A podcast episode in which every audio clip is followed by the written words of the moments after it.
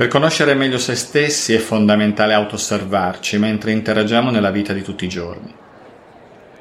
Per esempio, immaginiamoci prima di un discorso davanti ad un pubblico di cui sappiamo poco o niente. Per prepararci proveremo ad immaginare un paio di frasi d'inizio. Poi immagineremo la reazione degli spettatori, magari anche la nostra, fino a selezionare le prime parole che pronunceremo per essere più efficaci possibili. Cosa abbiamo fatto? Abbiamo osservato da spettatore la scena con noi dentro. Abbiamo scansionato empaticamente le emozioni, i giudizi, i pensieri del pubblico e anche quelli nostri. Abbiamo così sintetizzato il tutto in un'unica intuizione che ci ha fatto prendere una decisione. In pratica abbiamo surfato l'onda.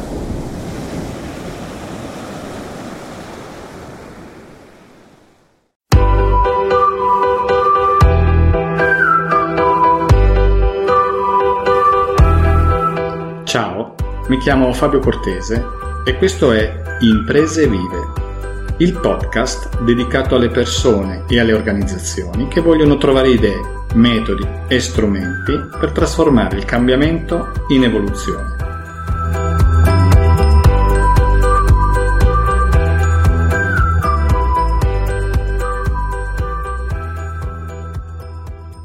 Usiamo questa modalità per lo più quando dobbiamo gestire qualcosa di particolarmente nuovo.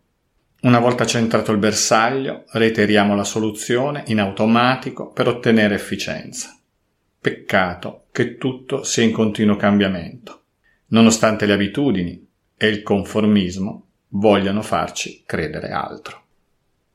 Possiamo scegliere affidarci al mindset del cavallo che vince non si cambia Oppure facciamo come farebbe il passante che transitando da lì e senza avere nulla a che fare con noi, le nostre convinzioni e i nostri interlocutori, osserva senza pregiudizi la scena e come sempre il passante trova immancabilmente delle migliorie da consigliarvi. Provate a fare la stessa cosa. Osservate voi stessi che fate domande. Osservate gli altri che rispondono e scansionate gli effetti che le scene, le espressioni, le parole generano in voi. Osservate con la maggiore attenzione possibile i pensieri, le emozioni e i giudizi che tutto questo vi suscita, perché da tutto ciò trarrete ispirazione per creare la vostra realtà.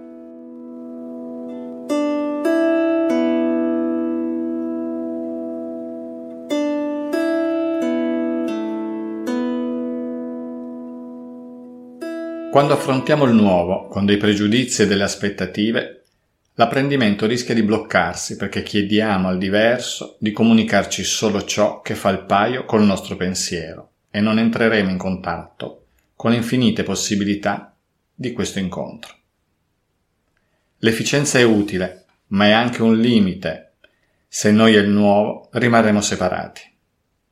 In più, se il diverso ci crea ansia e paura, le nostre risorse potrebbero rimanere sequestrate ed irretite dalla modalità attacco-fuga. Così a lungo andare lo stress crescerà, guidando la mente, il corpo e la volontà. Il perdurare di questa situazione condizionerà il nostro destino, così come la droga lo condiziona ad un tossicodipendente.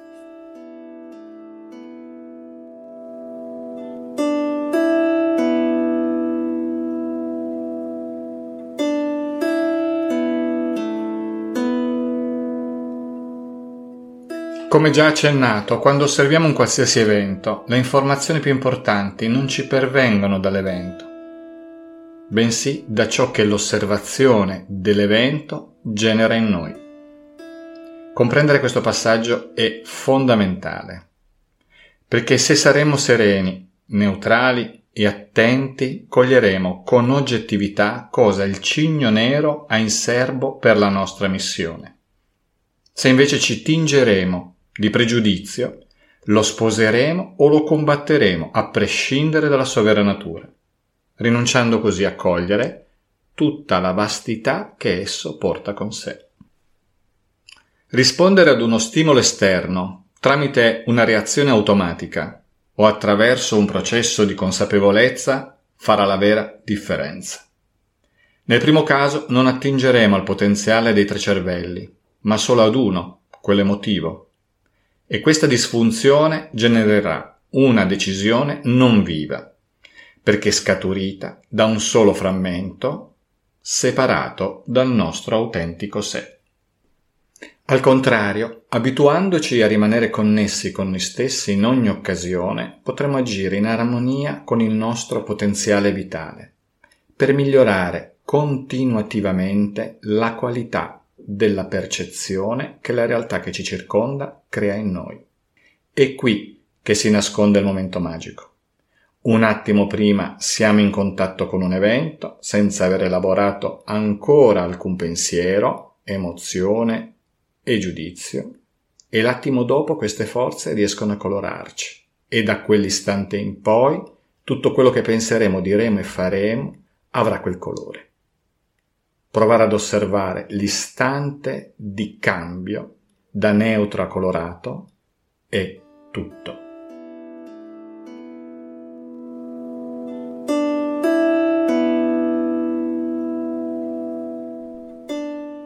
Più rimarremo senza colore e più ci faremo tana, cogliendo il momento in cui pregiudichiamo ciò che osserviamo, e più rimarremo aperti alle possibilità che servono a noi.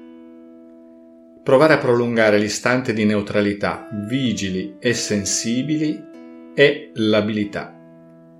Il giudizio si affaccerà prima o poi. L'importante è esserne consapevoli è come se fossimo un gatto che aspetta il topo, che prima o poi dovrà uscire dalla tana, e con questo livello di presenza mentale potremo sciogliere i condizionamenti che ci tengono imprigionati.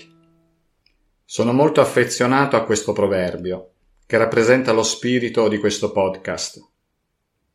Il 10% della qualità dei nostri risultati dipende da ciò che ci capita. Il 90% dipende da quello che ne facciamo di ciò che ci capita. Arrivederci alla prossima puntata.